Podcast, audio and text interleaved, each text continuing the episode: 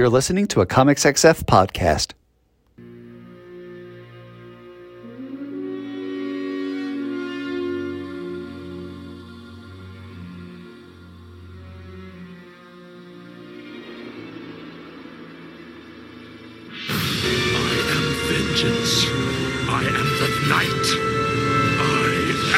Matt Lazorwitz, and welcome to this week's episode of Bat Chat with Matt and Will, a Batman ranking podcast, where each week my co host Will Nevin and I dig into three Batman stories, discuss them, and rank them on the big board, That's creating a giant list of Batman stories from best to worst. Will, what's going on? Matt, I've been better. Oh no. So I get home tonight and you know, I got a little trinket from Etsy, you know, in the in the mailbox. So I'm gonna go out to the mailbox and get it. I got new uh, uh joystick toppers uh for NBA Jam, the little basketballs. You know, got to customize the the machine. So I get that out, and then I, I reach into the mailbox because I see it got something from the insurance company. My fucking insurance company is always mailing me shit. I'm like, stop it. Give me the cards by law that I have to keep in my car. Otherwise, keep the paperwork to yourself. I don't want it Uh, because I'm never sure. Like, are you sending me the cards, or are you sending me some other like bill that's going to be auto debited? Like, ugh, stop it. Tonight, not my night. I reach into my mailbox and I feel something wet. Oh dear. Matt, I pull out this insurance bill that or statement or whatever that has already touched my hand. It's a fucking slug, Matt.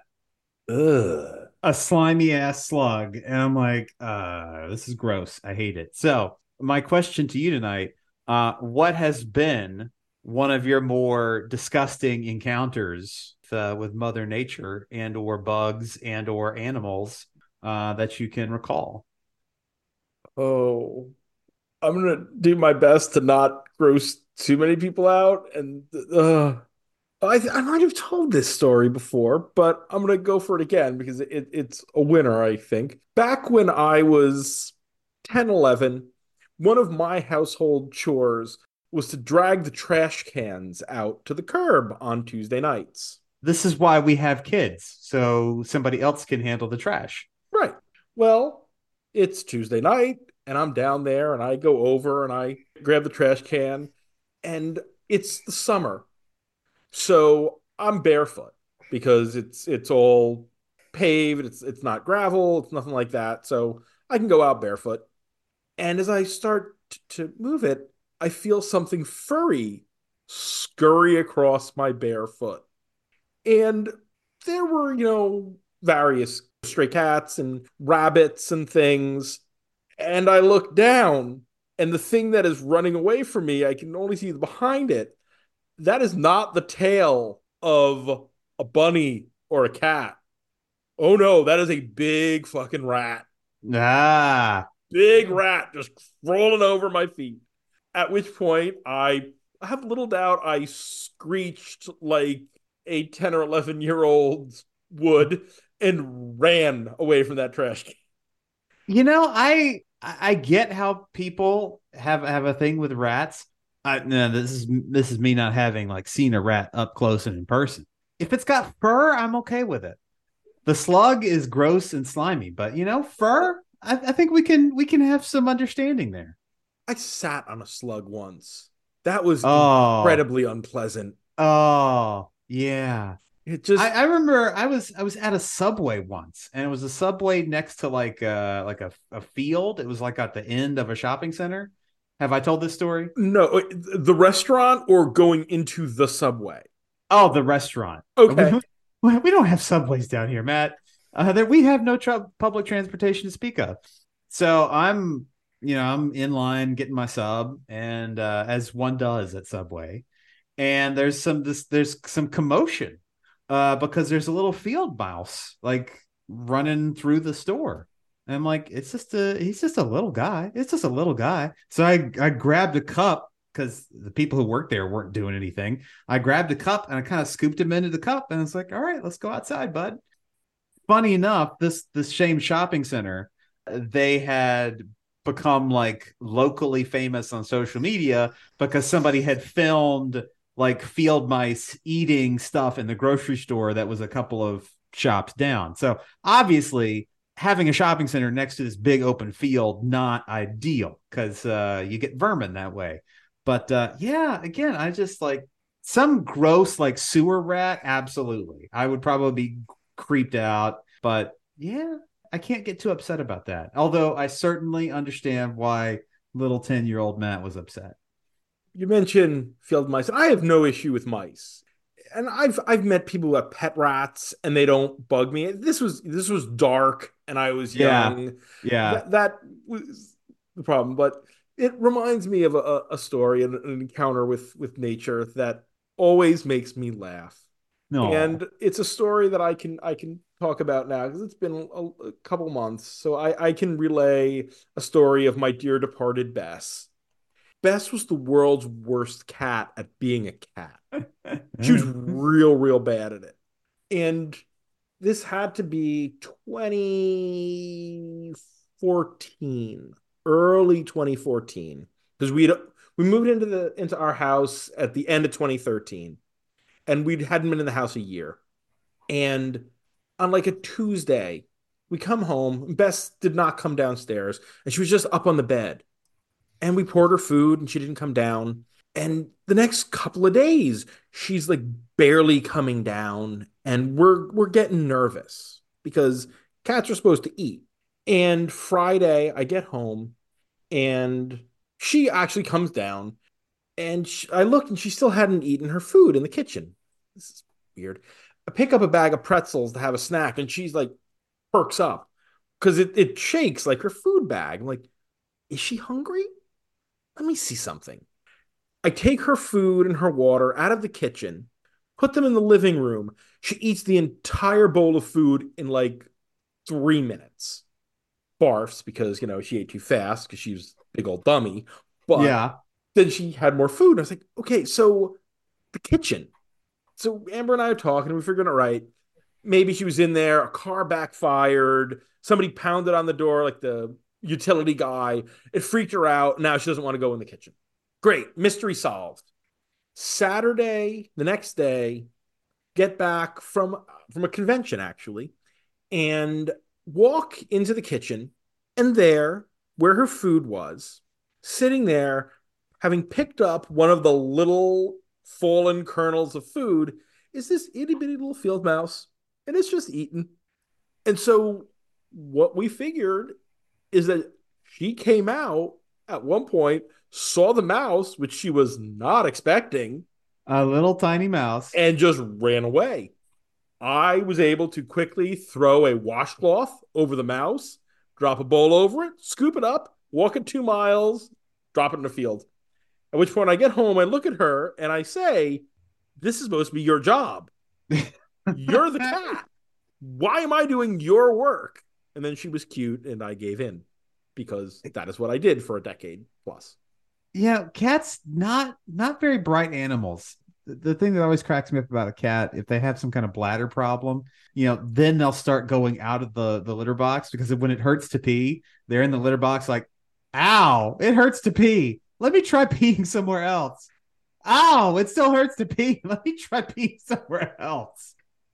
I love him. I love him to death, but yeah, not the brightest animal. How? but but it's this is not cat talk. This is not cat chat. This episode is not even like cat woman chat. No. Nope, nope. This is Bat Chat, and we've got a guest.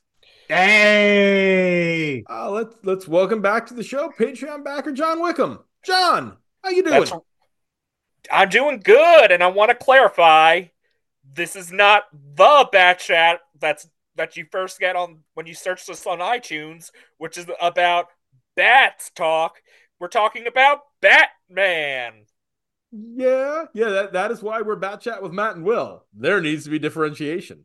Yeah, Although- that other bat chat, they're on notice. We're coming for them. No one's copyrighted it though, so we're we're, we're still legally in the clear. Oh man, don't we don't have enough time for me to correct you on that, so we'll just have to Really? move on. Trademark? Uh yeah, it'd be a trademark. Sorry. Yes. Uh, uh, the minute it came out of my mouth, I was like, I think I said the wrong thing. I think I used the wrong phrase. It's okay. We ha- we have a trademark in the show right now as it's being recorded. There we go. Oh, excuse me, we have a copyright. Oh my god, I have to turn in my doctorate and my law degree. But yeah, we are here to talk Batman tonight. And specifically, John is on for his request, which is stories of Batman and the Suicide Squad. So we're looking at three different iterations of the squad tonight. Three very different iterations. Yes. And we're starting with, we unsurprising to anyone who's listened to this show and heard me talk about creators, my favorite version. We are talking about Up Against the Wall. This is Suicide Squad Volume 1, Number 10. The writer is John Ostrander, with pencils by Luke McDonnell, inks by Bob Lewis, colors by Julian Ferreira, letters by Todd Klein, and edited by Robert Greenberger. The cover date is February of 1988. After a mission gone wrong, Suicide Squad has returned to Belle Reve to try to pick up the pieces. But things get even worse as someone has infiltrated the prison to find evidence of the squad's existence. That someone? Batman. So we are 10 issues into what is, in all fairness, the definitive Suicide Squad run. This is the run that introduces the concept of the squad as we know it, or defines it as it was introduced in the Legends crossover, but Ostrander was co writer on that. So it was a kind of a backdoor pilot for this. And this is when the squad is starting to become a bit more a part of the wider DC universe. This issue might not be the first moment that defines Amanda Waller. There are some bigger moments in the earlier issues, but this is the one where after this, it's like this is a this is a character you do not fuck with. But it's strange how in this issue she's not screaming constantly about how she's going to blow somebody's head up. We'll get there, but I have something to say too. This comic is a bunch of fallout from the DC event Millennium. What's a Yeah. Millennium? Well, for the Batman side, it's the event where there was a robot, evil robot Jim Gordon, and it's an invasion by the Manhunters. So Batman goes to the Manhunter in Belle Reve, who was out on at the time uh, on a Suicide Squad mission, and because of that, Batman sort of figures out that the Suicide Squad exists. Millennium was a wild event. Uh, robot Jim Gordon, I think that sort of highlights that. This is a fun little standalone story. This does a great job of giving you everything you need to know to understand the characters and the world it's existing in without inundating you with too much dialogue and too much backstory. It introduces some new characters, it introduces some concepts, but at no point does it feel ponderous. Like you're sitting there being told, ah, and here is this character, and this is their deal, and here is this character, and this is their deal. You get that, but you get it through character interaction. You get it through forwarding of plot. And Overall, it's some great action. Oh, yeah. Luke McDonnell and our team on this, chef's kiss, just amazing throughout.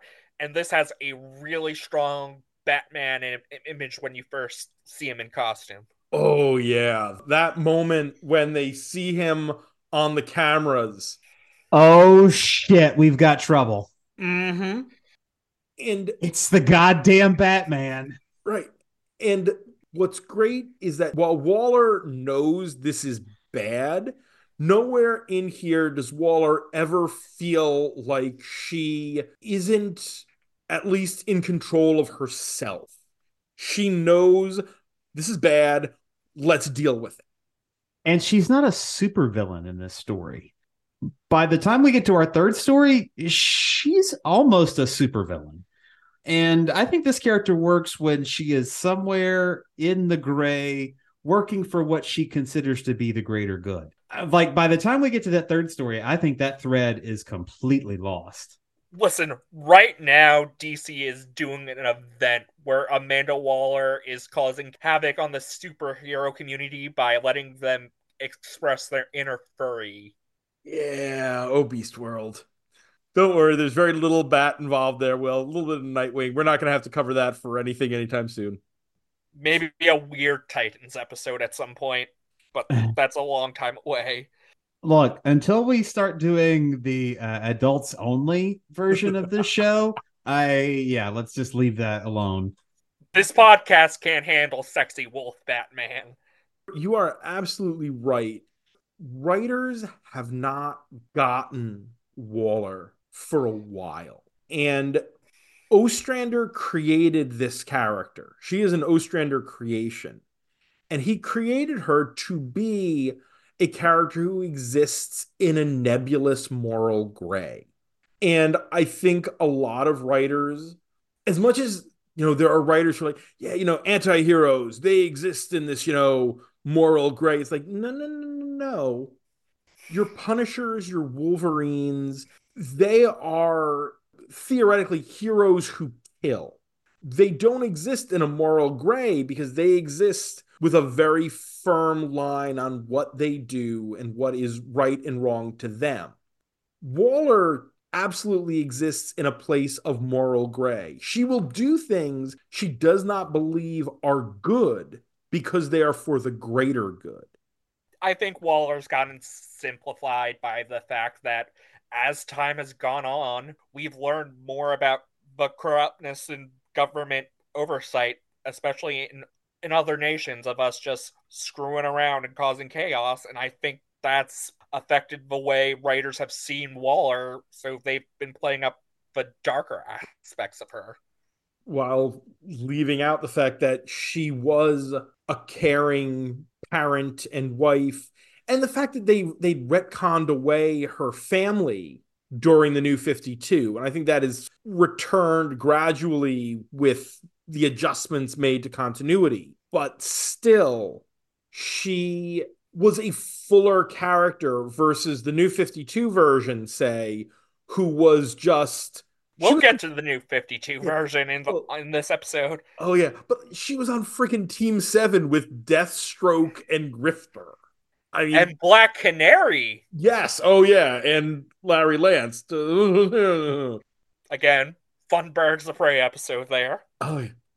but there's this issue gives you so many different interesting character beats between the stuff with her, the stuff with Rick Flag.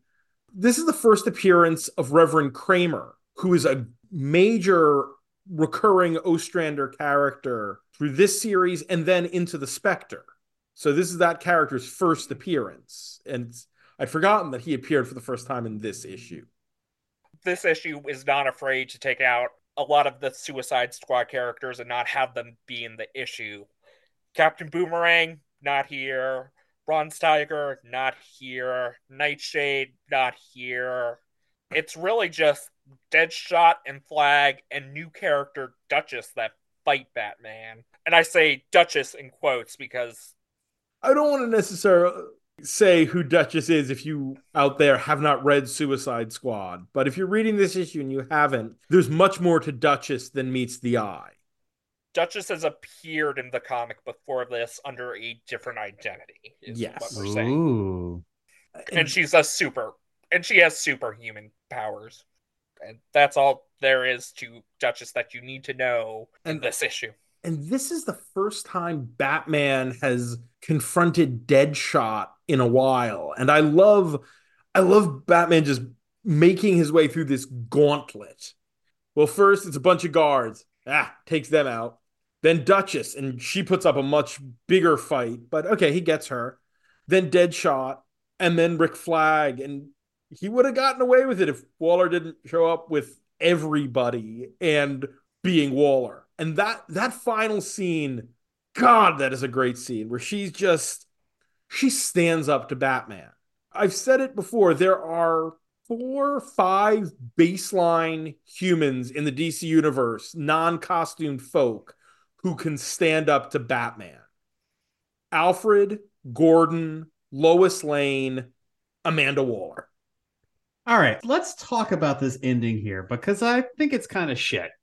I, I, I, like I like Waller having this this character moment. Like you're right in that she's standing up to Batman, but But, but, but Batman's response. So the setup here is that Batman is a very low key matches Malone appearance. Uh, Yeah. he is he has basically broken into Belle Reve only to break out in like a great sequence and putting a lot of trust into the fact that oh nobody's going to peek into this package for uh, Jim Gordon, you know, his bat suit anyway. So yeah, Batman's silent until the ending. You don't hear a word spoken from him until he's confronted by Waller.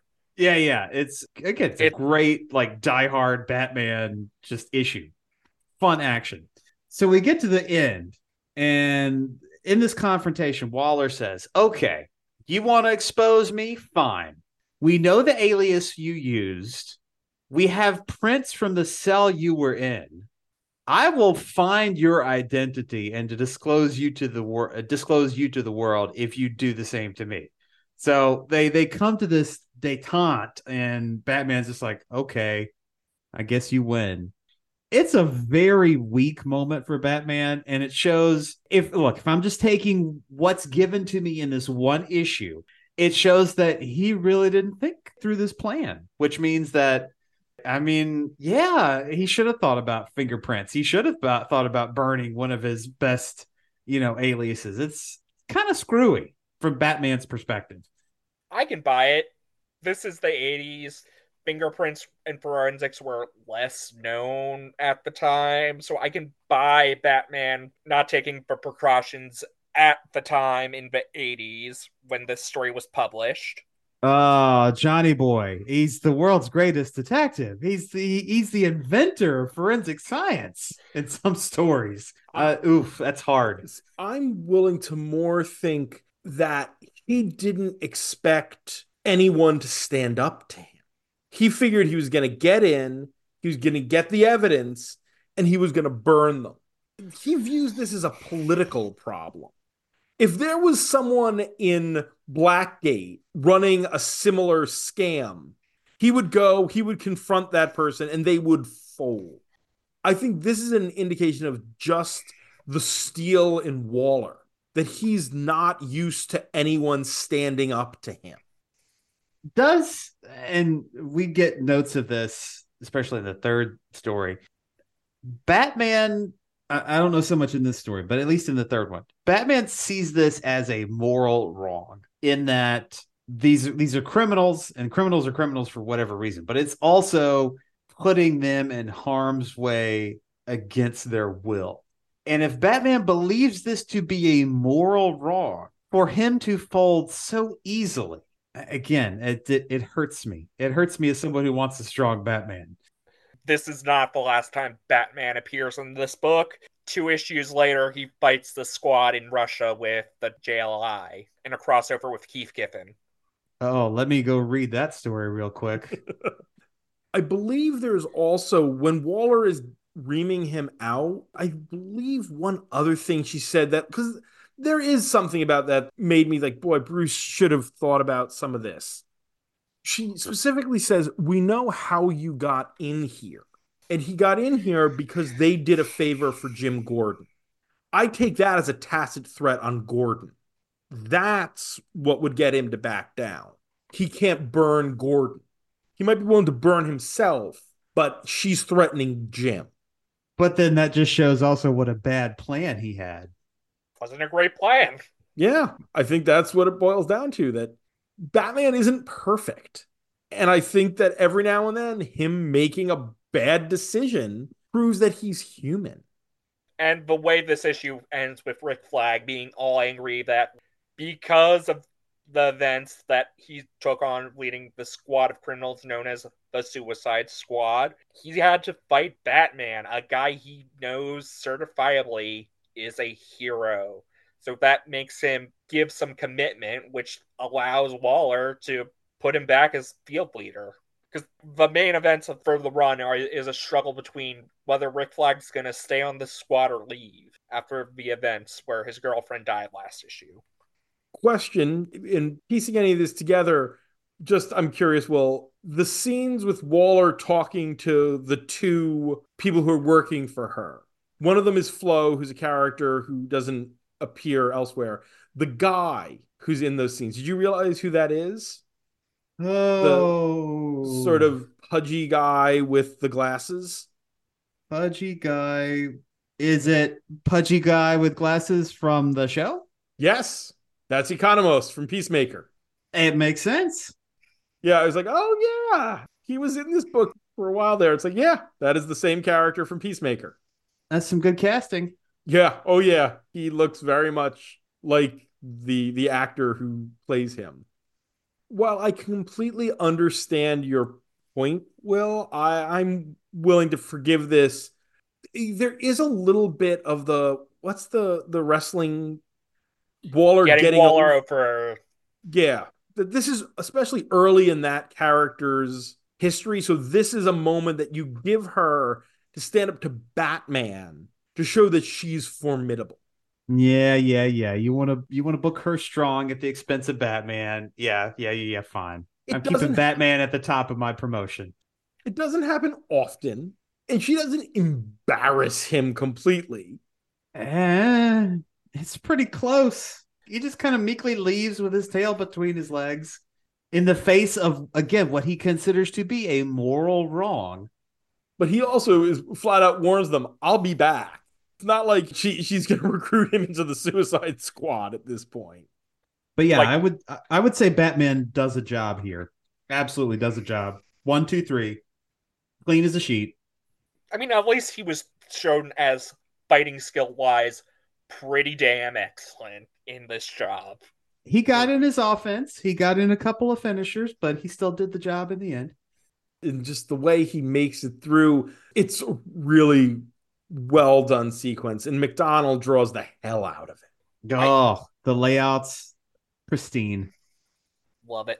This is a comic where Waller gets over Batman, but Batman is very close to getting over Waller. It shows Waller's quality as a leader because the lesser person would have just went home when when they got the news from the office.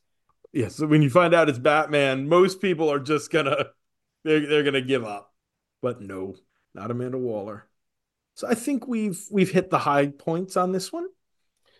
This is the first time you're going to have Suicide Squad on the list, but not the last. There are at least four other Batman stories in that run. the, the first volume then we get into the later volumes. He, he pops up consistently especially because so many of the squad characters wind up being bat related more so the later you get the more recent iterations as we will But- see Like because Batman sells books. like a Suicide Squad book was announced today with Harley Quinn on it, for example. Again, Yep. that's but we'll t- we'll have more Harley, Harley Quinn talk right after you get done Ugh. ranking this one. That groan of impending things to come means it's time. But Suicide Squad number 10 up against the wall on the big board. we've got 348 stories on the big board God number, damn. number one is the post-crisis origin of batman batman year one Number 50 is Identity Crisis, not that one. The first appearance of Tim Drake in his own Robin costume.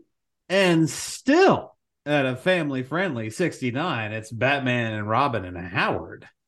At 100 is the Silver Age story, Robin Dies at Dawn. At 150 is the first arc of Gotham Academy. At 200 is Zero Year. At 250 is Year Two. At 300, we've got Flashpoint, Batman, Night of Vengeance. And all the way at the bottom, still Curse of the White Knight. Boo. Uh, okay, so this is the story of the night. Yes. I think undoubtedly, without question. And John, what was what was your uh suggestion? Impulse? I threw Impulse 50 as a gauging point because that's another story where Batman is kind of a supporting character in another person's book. That is at uh 115 uh currently. Um I'd say this is better than that. I agree. I do not think it tops another Ostrander. I think a ceiling here, at least for me, is Dark Genesis up at 89, that story with the Batman comic book. Batman hunting the killer who's inspired by the bootleg Batman comic. The two different art styles. Mm. Uh, that's tough because again, this is such a, a just a good little one-off action story. I am loath to enjoy action in in the current runs, uh, but this was just such a nice story. I mean, I would definitely put it closer to. I was just looking at the list. What you what uh, I I put it closer to eighty nine than one fifteen. Uh, hmm. so I I think this is top one hundred. Yeah, it cracks the top hundred. I'm trying to see what other Ostrander we have on here. So the the Ostrander exists in a pretty tight pocket right here. All of the stories we've covered from Ostrander are in between 50 and 100. Savage Innocence up at 52, Loyalties at 77, Oracle Year 1 at 85, and Dark Genesis at 89. This does not beat, it definitely does not top that Spectre issue at 52. I mean, I'm willing to fluctuate a little on that 89, but I don't think it beats loyalties at 77. The Jim Gordon has to go back to Chicago. Oh, that was a good story. Yeah. And I'm going to throw this out there. Oracle Year One might probably more important. It is. To Batman specifically. Yeah. Uh, how about how about this then? Because uh, Hush sucks. How about somewhere between 89 and excuse me, I was about to screw up. Um, somewhere between 85 and 87. Uh, so this is I, would say either right below Oracle Year One or right below and right above Hush. So it's uh, either to me 86 or the new 87. I'm trying to think about where I feel this is in relation to Return of Scarface, whether this is above or below Return of Scarface.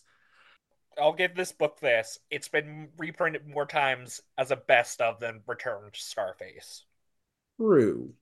Return of Scarface, though, does something really interesting with Batman in that it's got that bit with, you know, Vicki Vale, who Bruce has feelings for, and him struggling with whether or not he's allowed to have those feelings and not feeling jealousy over her, seeing her with someone else. It's rare that you see that humanity in Bruce. And while I guess you can see a little bit of that here with him giving in to Waller, it feels more in character there than it does here. New 87 then? New 87. A very good showing. Probably the last time we'll be near the top 100 tonight. Yes. I mean, I like the third story a lot, but but it's not better than 100. Right. You know what's a time in comics that everybody loves, Matt? What's that, Will? Ooh, ooh, ooh. Is it Marvel now? Uh, oh, well. Different show. Yeah, let's do a new 52 story. Yeah, we are going to be heading into the hunt for Harley Quinn. We're skipping two Suicide Squad series, one that had Sergeant Rock as the lead, and the other was a John Ostrander reunion join for this volume, which, well, continue. Yeah. Uh, this is Suicide Squad Volume 4, numbers 6 to 7. The writer is Adam Glass, with pencils by Clayton Henry and Ig Guara, inks by Henry and Scott Hanna, colors by Val Staples and Hi Fi Design, letters by Jared K. Fletcher, and edited by Pat McCallum and Sean Mackiewicz. The cover dates are April to May of 2012. Harley Quinn has slipped Amanda Waller's leash and returned to Gotham to determine if rumors of the Joker's demise were true. The rest of the squad is sent after her to bring her back in quietly. Alive or dead? That's optional. So, this is an excuse for me to talk about Adam Glass because it was a, a, writer who I interviewed for one of his Aftershock books when Aftershock still existed. Uh, Rough Riders, by the way, Rough Riders, much better than this story but you know, I'm soft for alternate history. Uh, but anyway, uh, I interview him for this book, and the interview goes well. I have a good time. Then later that night, I'm on my way to eat dinner, and I get a phone call from Aftershocks like press guy, just apoplectic that I had asked, or maybe this was before the interview, I don't know. Anyway, I had asked Adam for a copy of the book so I could, you know, read it uh, and be prepared for the interview. The press guy is absolutely apoplectic that I asked Adam for a copy of his book. He was like, "Oh my god!" And I'm like, "My man, chill the fuck out." It's like eight o'clock. I'm about to eat dinner. You leave me alone. The press guy for Aftershock was so bad and was so just like consistently an asshole. Me, the guy who was running Newsarama at the time, and Heidi. Uh, Heidi McDonald. what's her? Yeah, yeah. The three of us together went to Mike Marts and we're like, your press guy sucks ass. He's fucking terrible. Why do you use him? Get rid of him. And Mike's like, I we we've had we didn't know he was that bad. And he stayed on until the damn thing went under. Just a miserable human being. I have heard you're not the first person who I have heard that he was terrible from. I had pleasant interactions with every other uh, publisher that I ever dealt with, right? Maybe we don't see eye to eye on everything. You know, maybe some of our inquiries go ignored, but only he was outright hostile. Big fucking asshole. Fuck you, Aaron. And yet still better to talk about the Miss book. Oh, yes. Oh, my God. This is a big turd. So Big turd. listen, the new 52 was full of many a book that can only be described as edge lordy. But Suicide Squad was the edge lordiest of edge lord comics. 2016 Suicide Squad movie, 100% inspired by this run. Oh, absolutely. This gives us booty shorts corset Harley. It took them how long to get her into a costume that was not so much male gaze that it practically gouged your eyes out. This is quite the nadir for all character designs. This story here. I mean, I don't know. I think King Shark looks pretty fine. He does, but it it's always struck me as weird as their thing was, well, you know, we have this other character, the shark, who no one has used or heard about in, you know, 20 years. King Shark is a more well-known character, but they can't both be uh, great whites. So we're going to change the design on King Shark. Why? Why not just continue not using the shark and have King Shark continue to be a great white. I mean, they eventually phase him back into that from the Hammerhead, but it just struck me as, I guess, them wanting a more distinct visual. A later on run on the book would solve that problem by killing off the shark. Oh, yeah, that'll do it. The Tom Taylor one. Yeah, I'd forgotten that. But yeah, no, Deadshot is over designed in this clunky armor, which for a guy who's, you know, a sniper and has to, you know, theoretically climb and get into position, putting him in that heavy constraining costume doesn't make a ton of sense. Savant, who went from an anti hero pre 52 into a complete asshole here.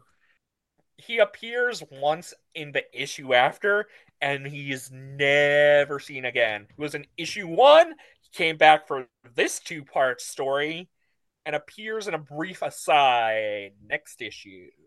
And let's not forget Limelight, who came out of Green Arrow apparently, and also Judd never. Winnick's, I think that was Judd Winick's Green Arrow run in the New 52. That book was not good until Jeff Lemire came on.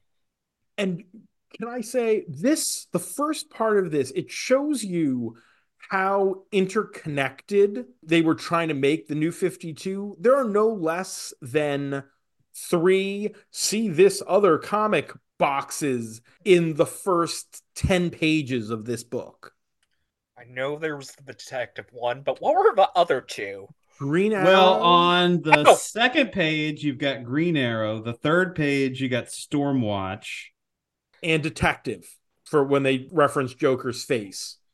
Why would Stormwatch be involved? Well, I- that was because Waller was watching the Watchtower crash because they wanted to do this sort of forced cohesive universe. Oh, I I know. I'm just like I, I was thinking, were the Daemonites somehow involved in this? Wow. Yeah. Yeah, there's a bunch of weird stuff from first year of the New Fifty Two that barely goes into the Batman universe. So you've got the weird stuff going on with the with the shark. Um, you've got the the weird costume for Deadshot. Oh, Uh, by the way, got we got our first Shark Watch of the episode. Ah, Shark Watch. Yep. You beat me to it, but yes, indeed, we got we got plenty of Shark Watch this week.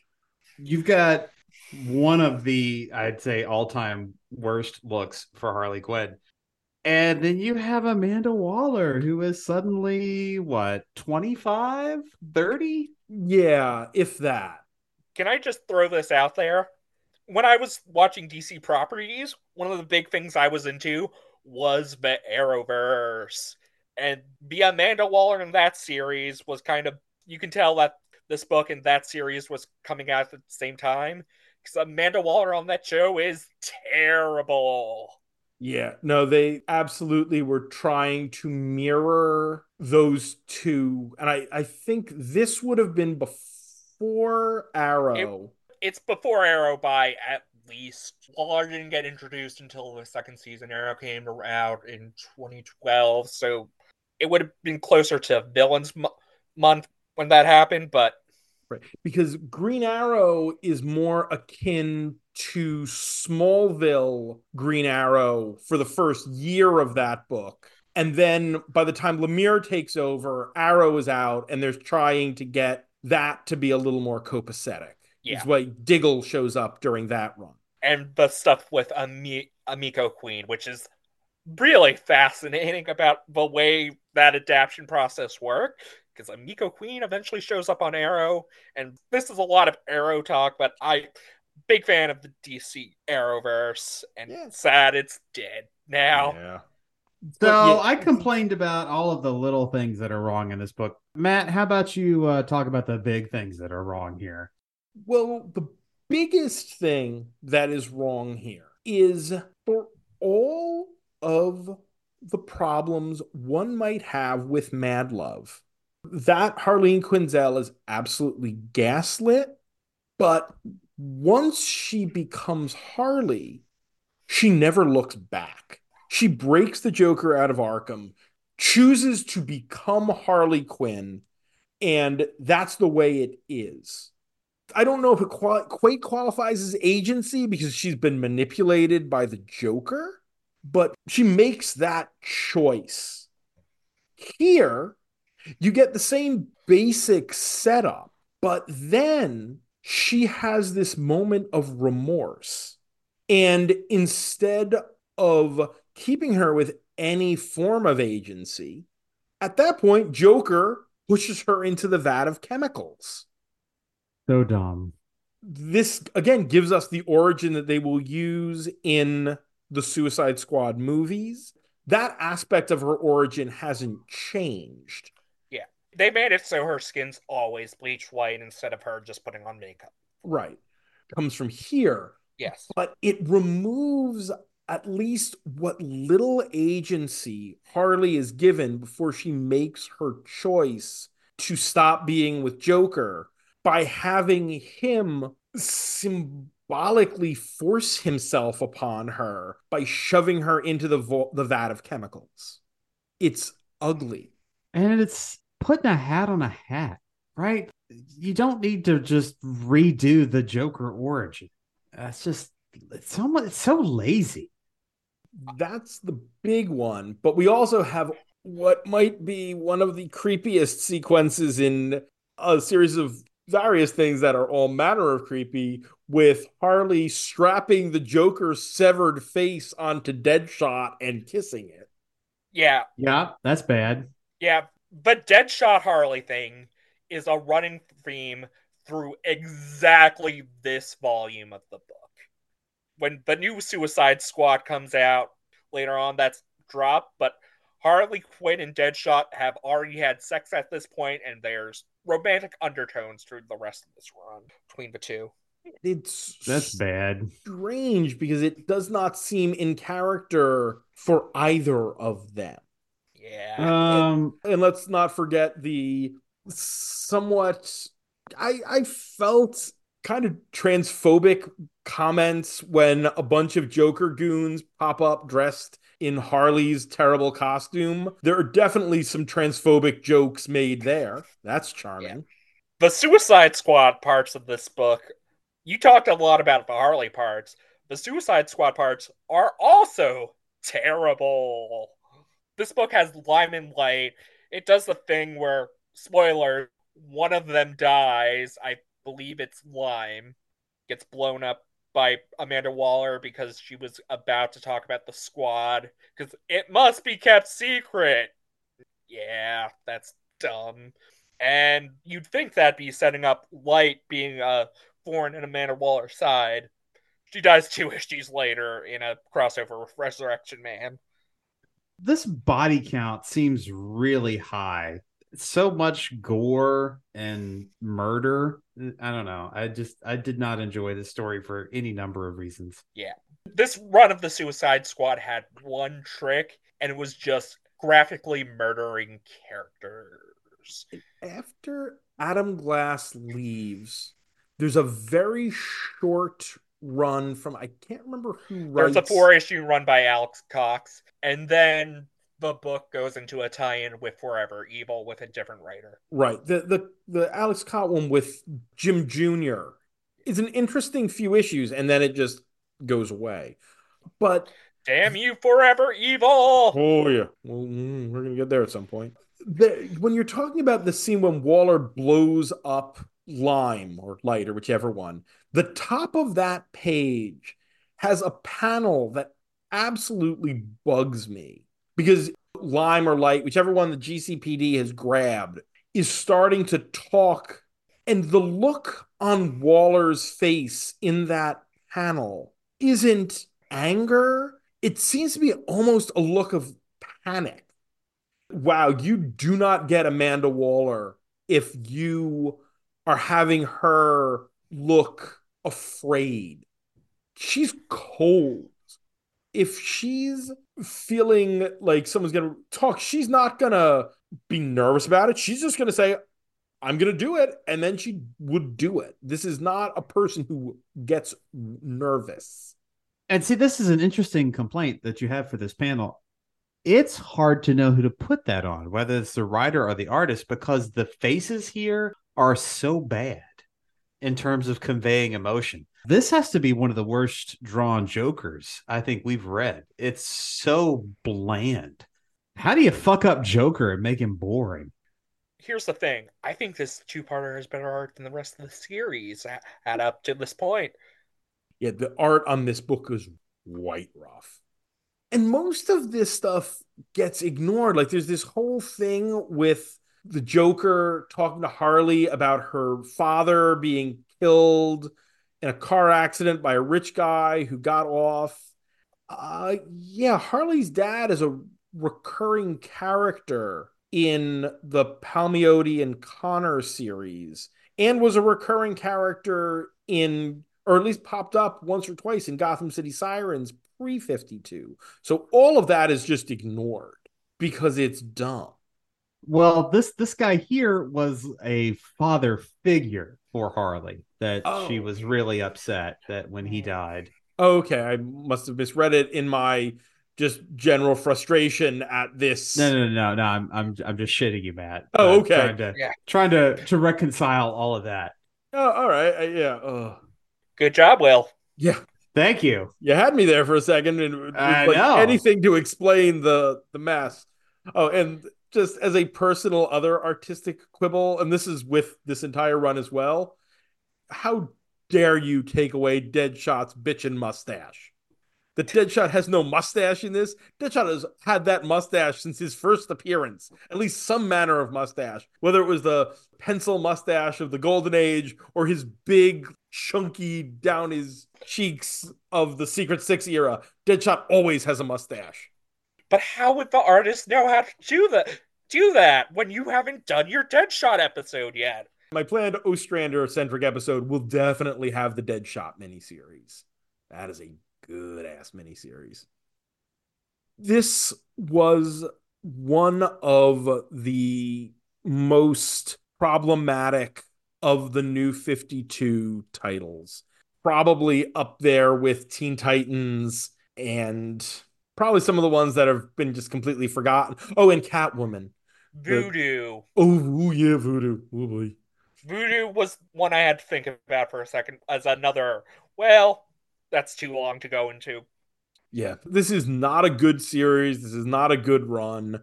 This is not a good arc. How many times in here does Deadshot threaten to shoot Savant's balls off? At least twice. That's a good joke. Yeah. Okay, I think I, I think we're I got nothing else.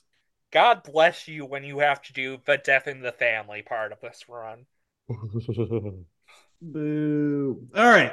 That means it's time with Suicide Squad number six and number seven on the big board. I got gotta one. s- Oh, I got Okay. one. Is it wor- better or worse than the Nightwing's New 52 Origin? oh, that's tough. That's that's literally like all the way down there. That is the highest of those. That that is down at 295. So it's not down there with like the Red Hood one at 343.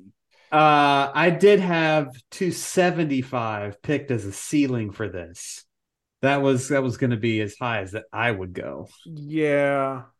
I was just looking for another New 52 Origin to compare it to.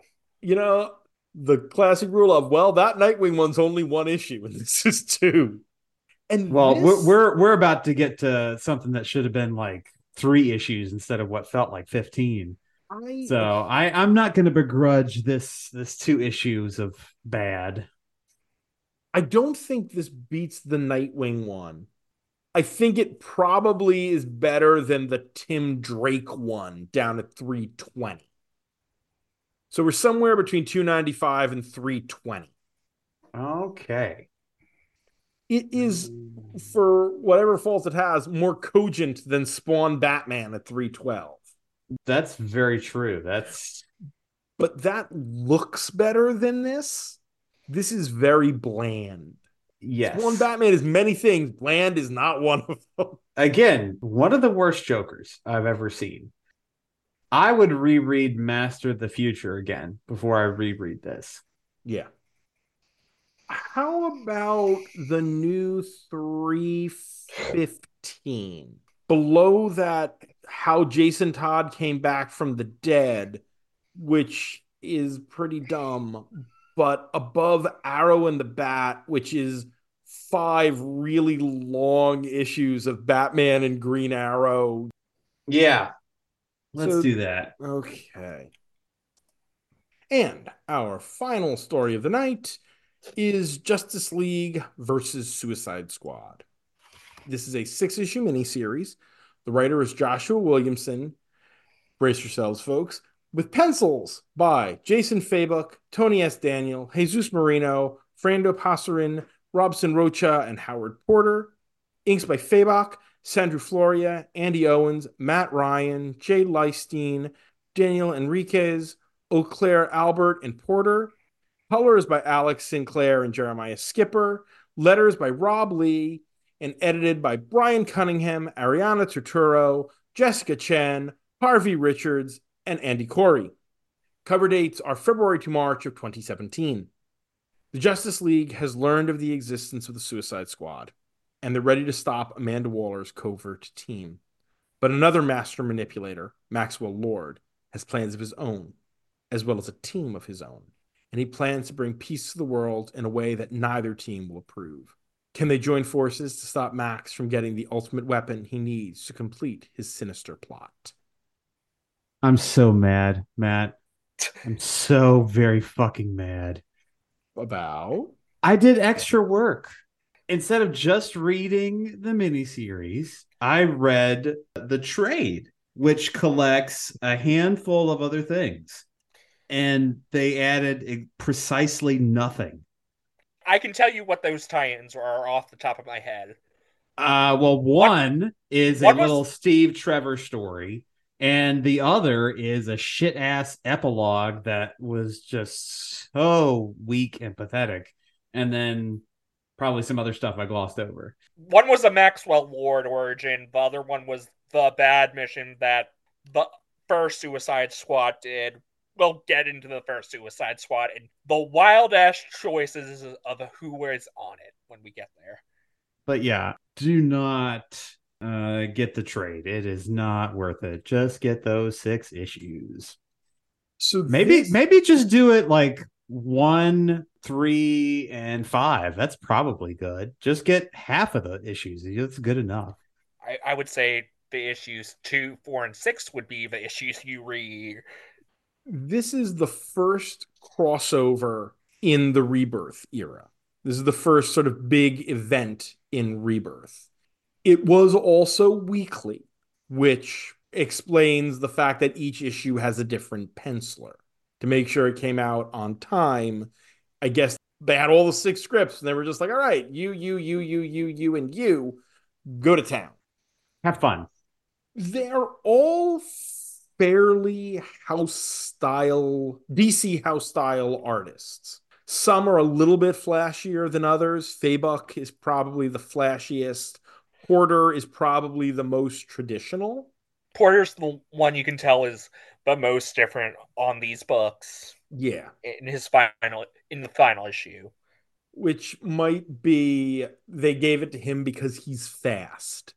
I would think that the last one might have gotten to them later and they gave it to the guy who historically has been able to get his stuff done fairly quickly. There are a shit ton of characters in this event. Do you want to start off with the Justice League, the Suicide Squad, or the mysterious third party? Yeah, I The mean, your, Z team. I mean, your Justice League is This is Bryan Hitch's Justice League, a run that has a lot of weird time travel stuff, which is very boring. Somehow yeah, very boring. that Hitch run is not good. It's so strange that that run lasted as long as it did, and why you would give Bryan Hitch, who did not have a ton of writing credits before this, your flagship book launching out of this event, or uh, the Uh, rebirth event, not But Justice. League, the Justice League on this book is the OG Superman, not the new 52 Superman because he was dead. This is the Superman who came back from the post crisis universe into the new 52 universe through convergence. Two Green Lantern, the pair of Green Lanterns on Earth, Simon Baz and Jessica Cruz, who's Jessica Cruz, the best Green Lantern. I love Jessica. It's Cyborg, who's still a founding member of the Justice League. It's Aquaman and Wonder Woman and Batman, who learned about the Suicide Squad because of the events of I Am Suicide, the Tom King run. in Barry. Still Barry Allen, not Wally West yet. I mean, it's a pretty standard Justice League. And the Suicide Squad here is pretty much the Suicide Squad from the David Ayer's movie. It's Harley Quinn, Captain Boomerang, uh, Deadshot, El Diablo, who was not really in the run going in at the time. Uh, Rick Flag, Rick Flag, Katana. Katana. and Brock.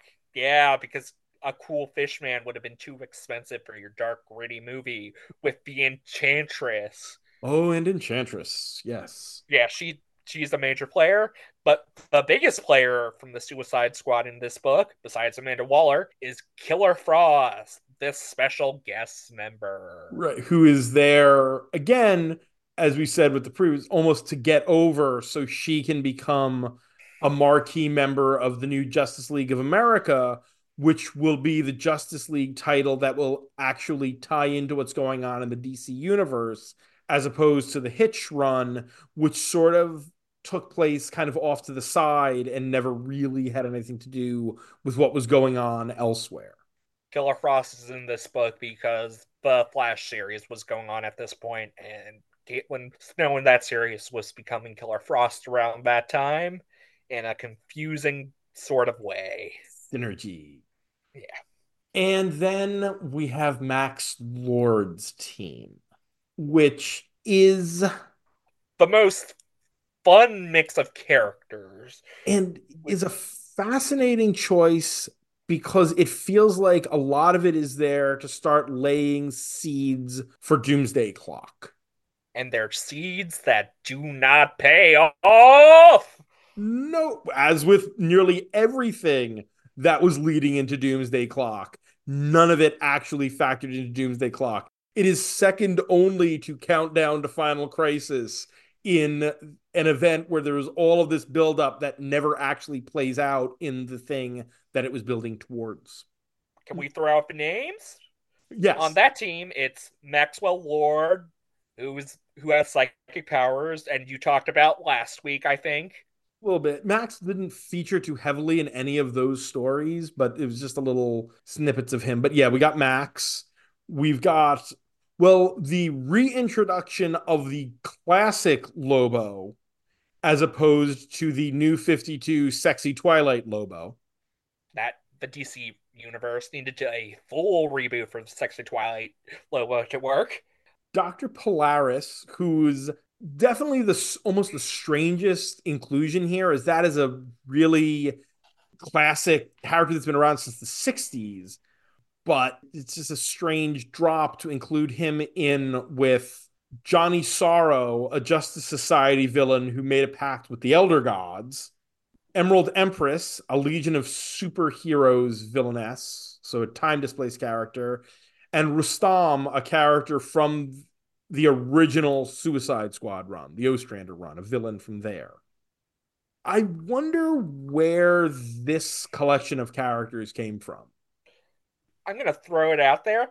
I like the way that this book has a three act structure that has the Suicide Squad and the Justice League fighting in three different ways. So the title's not a lie throughout the series. That is true. I'd wager, Will, this is one of these books that, on top of yes, it probably being a it being a bit on the long side, you're completely lacking in so much of the context here. Yeah, but I I felt like I I wasn't missing out on a whole lot. I mean, I I did have the tie-in stuff, but I mean, how many times can the Justice League be taken over? How many times can the world be, you know, conquered by some alien mystical force? Like the conclusion to this to this story and the way that basically the world ended I was like, this this thing exhausts me. So I, I I didn't even mind so much the characters.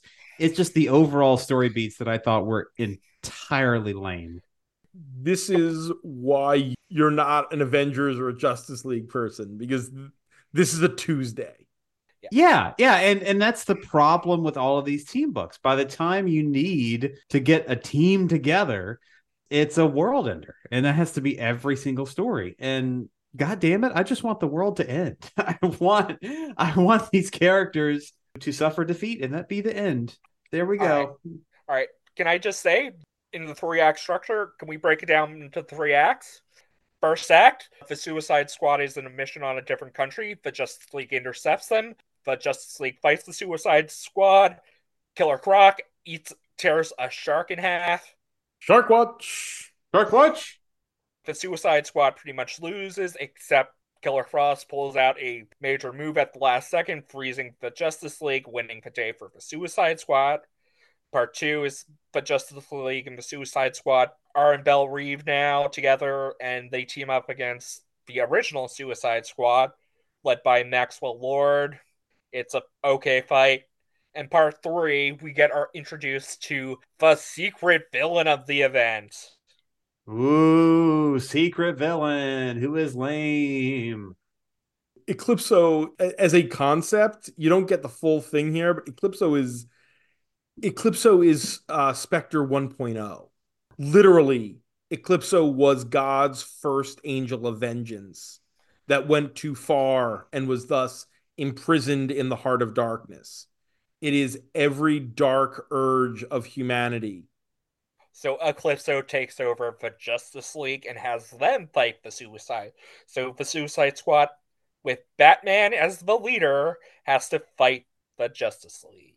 Justice League wins. The end.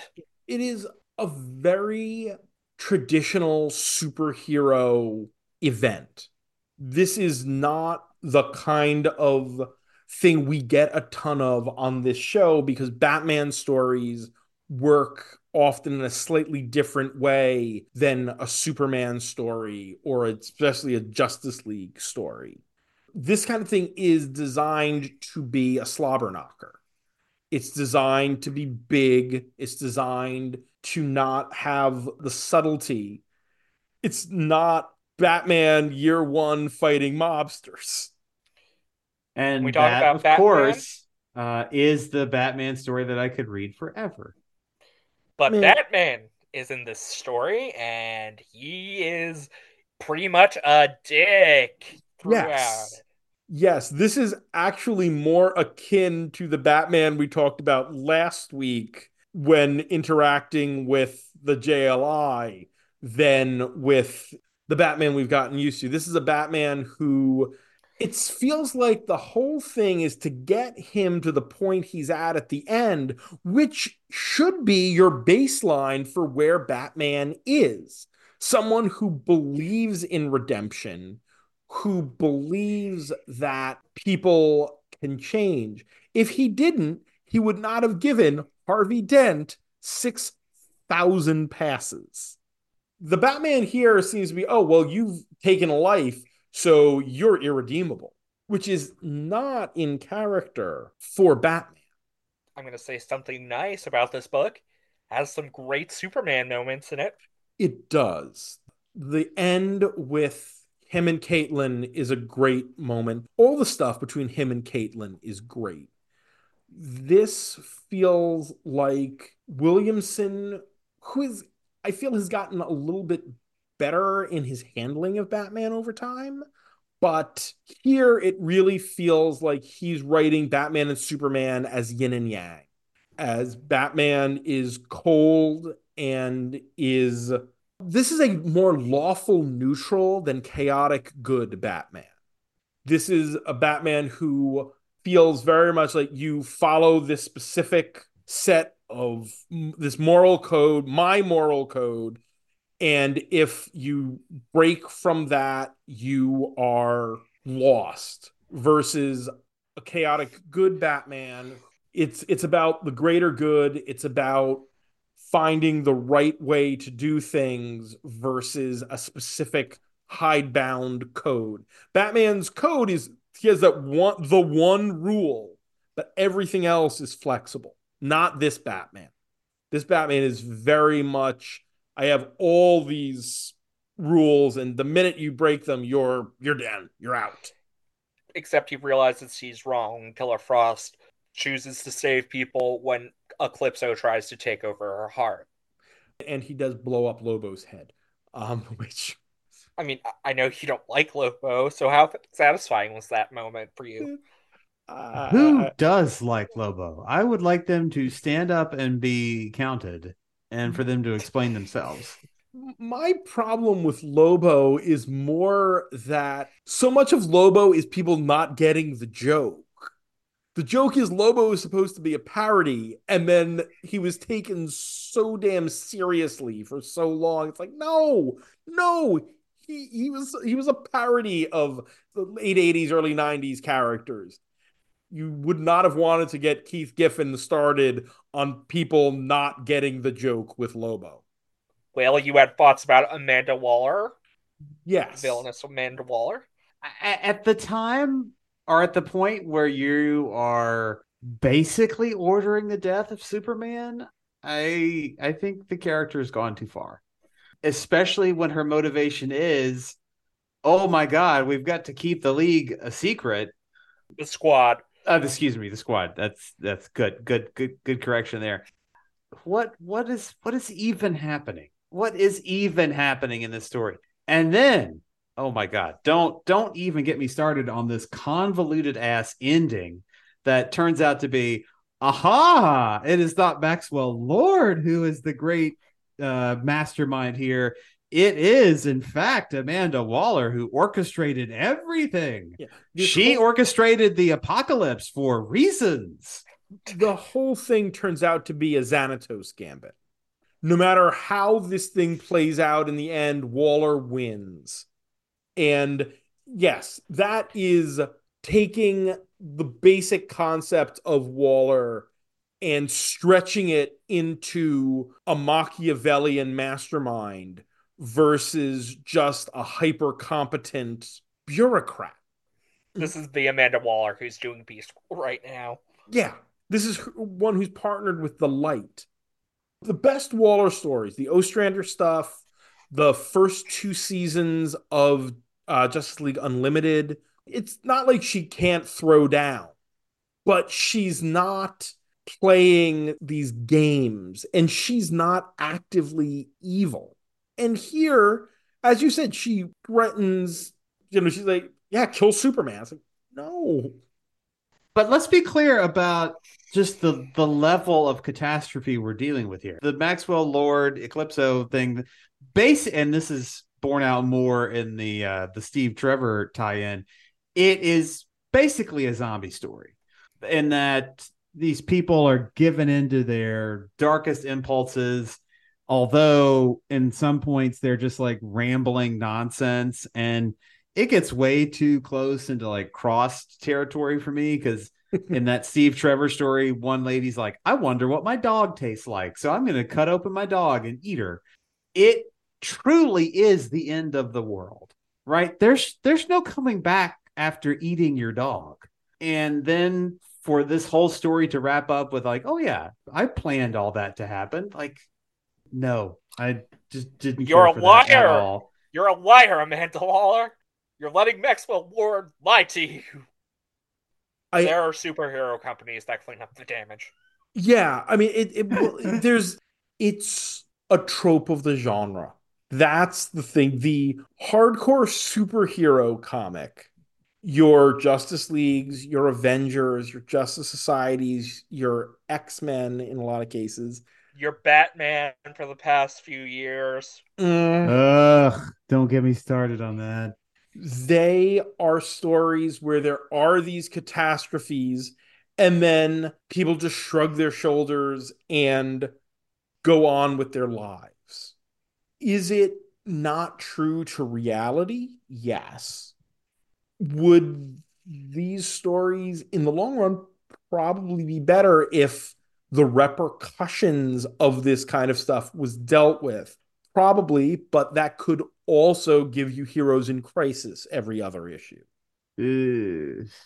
Uh, so- but I, I really was reading this thinking about, you know, if say Superman under whatever influence doesn't matter, stormed the White House and you know basically pulled a kneel before Zod on the president. Yeah, if this was the real world, he would never, and I mean never, never, ever, ever, ever, ever, ever, ever, ever, ever, ever, ever, ever, ever be trusted again. That would be the end of Superman. Which is It would what be the end of the Justice League. Read Invincible. I think you may like that. Yes, that is stuff that Kirkman investigates in Invincible.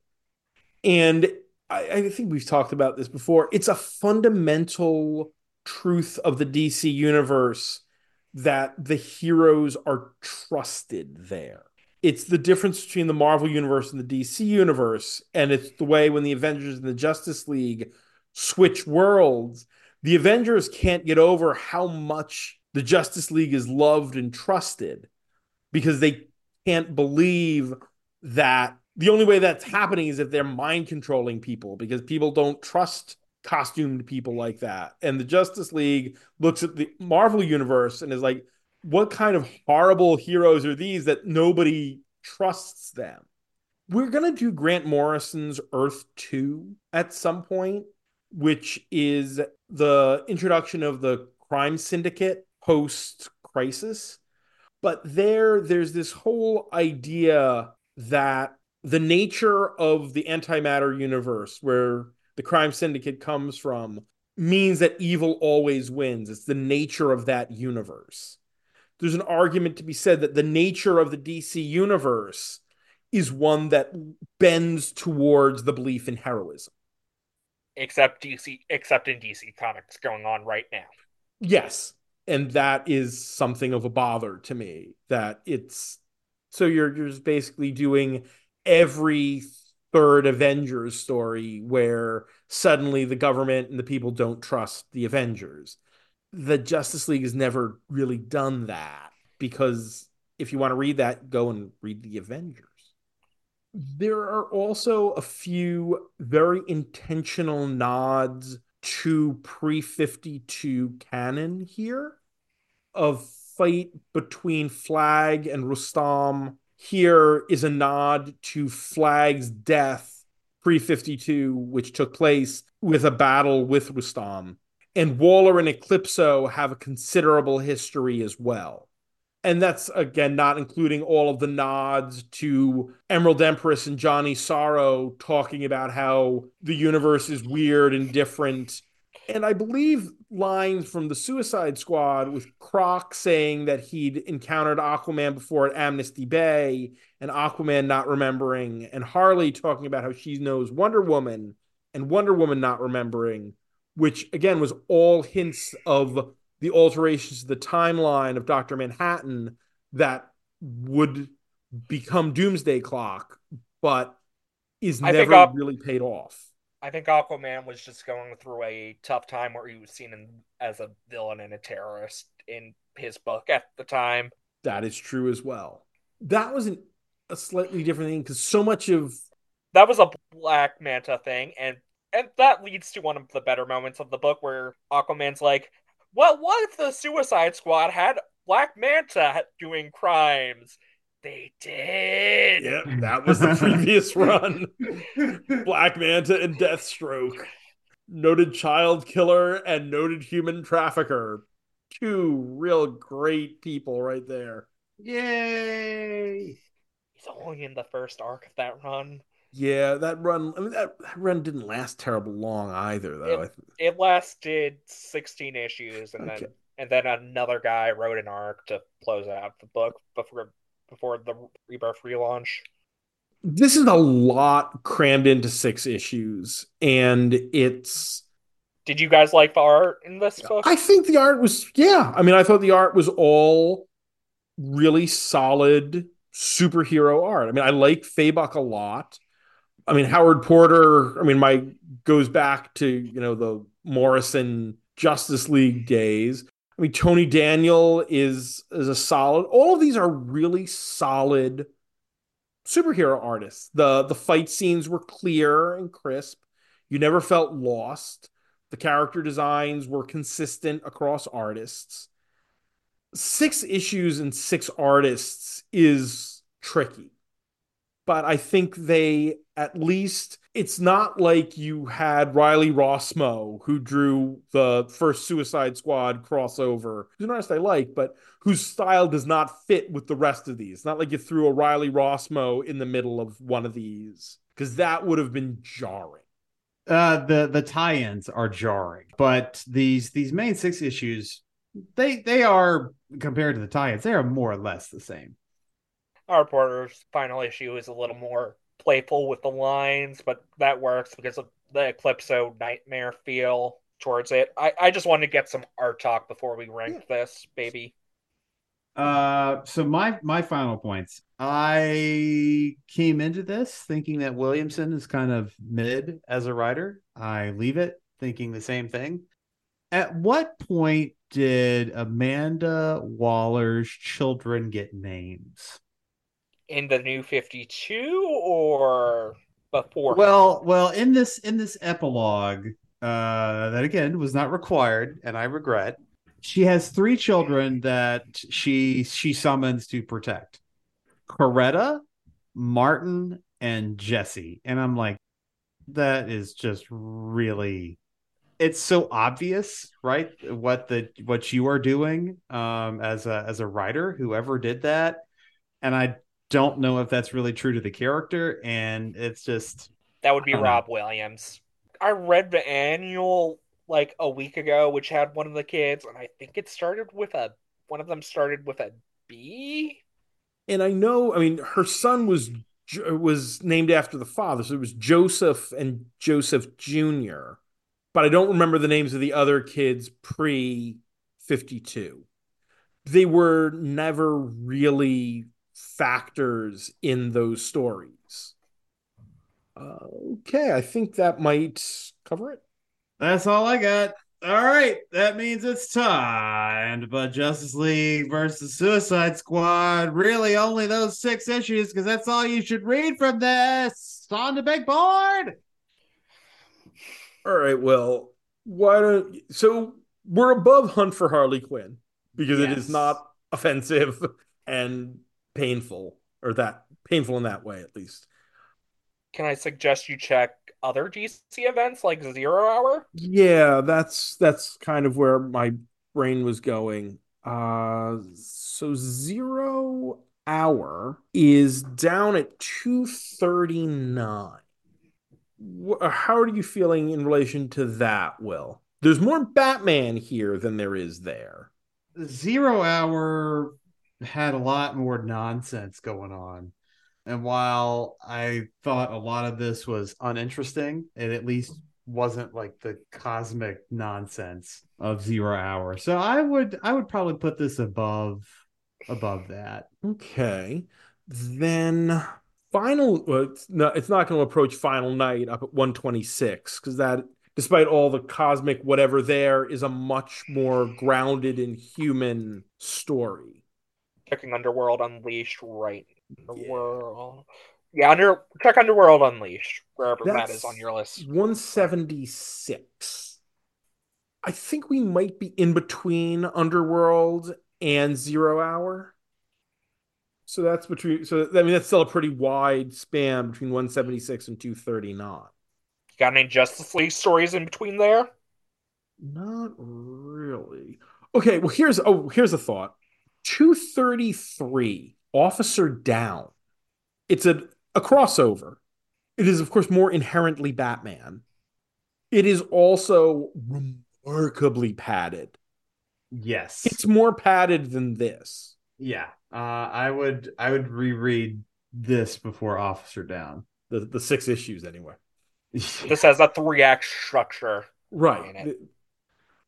I'm thinking somewhere in the two teens. That's that's where where my eye is falling right now.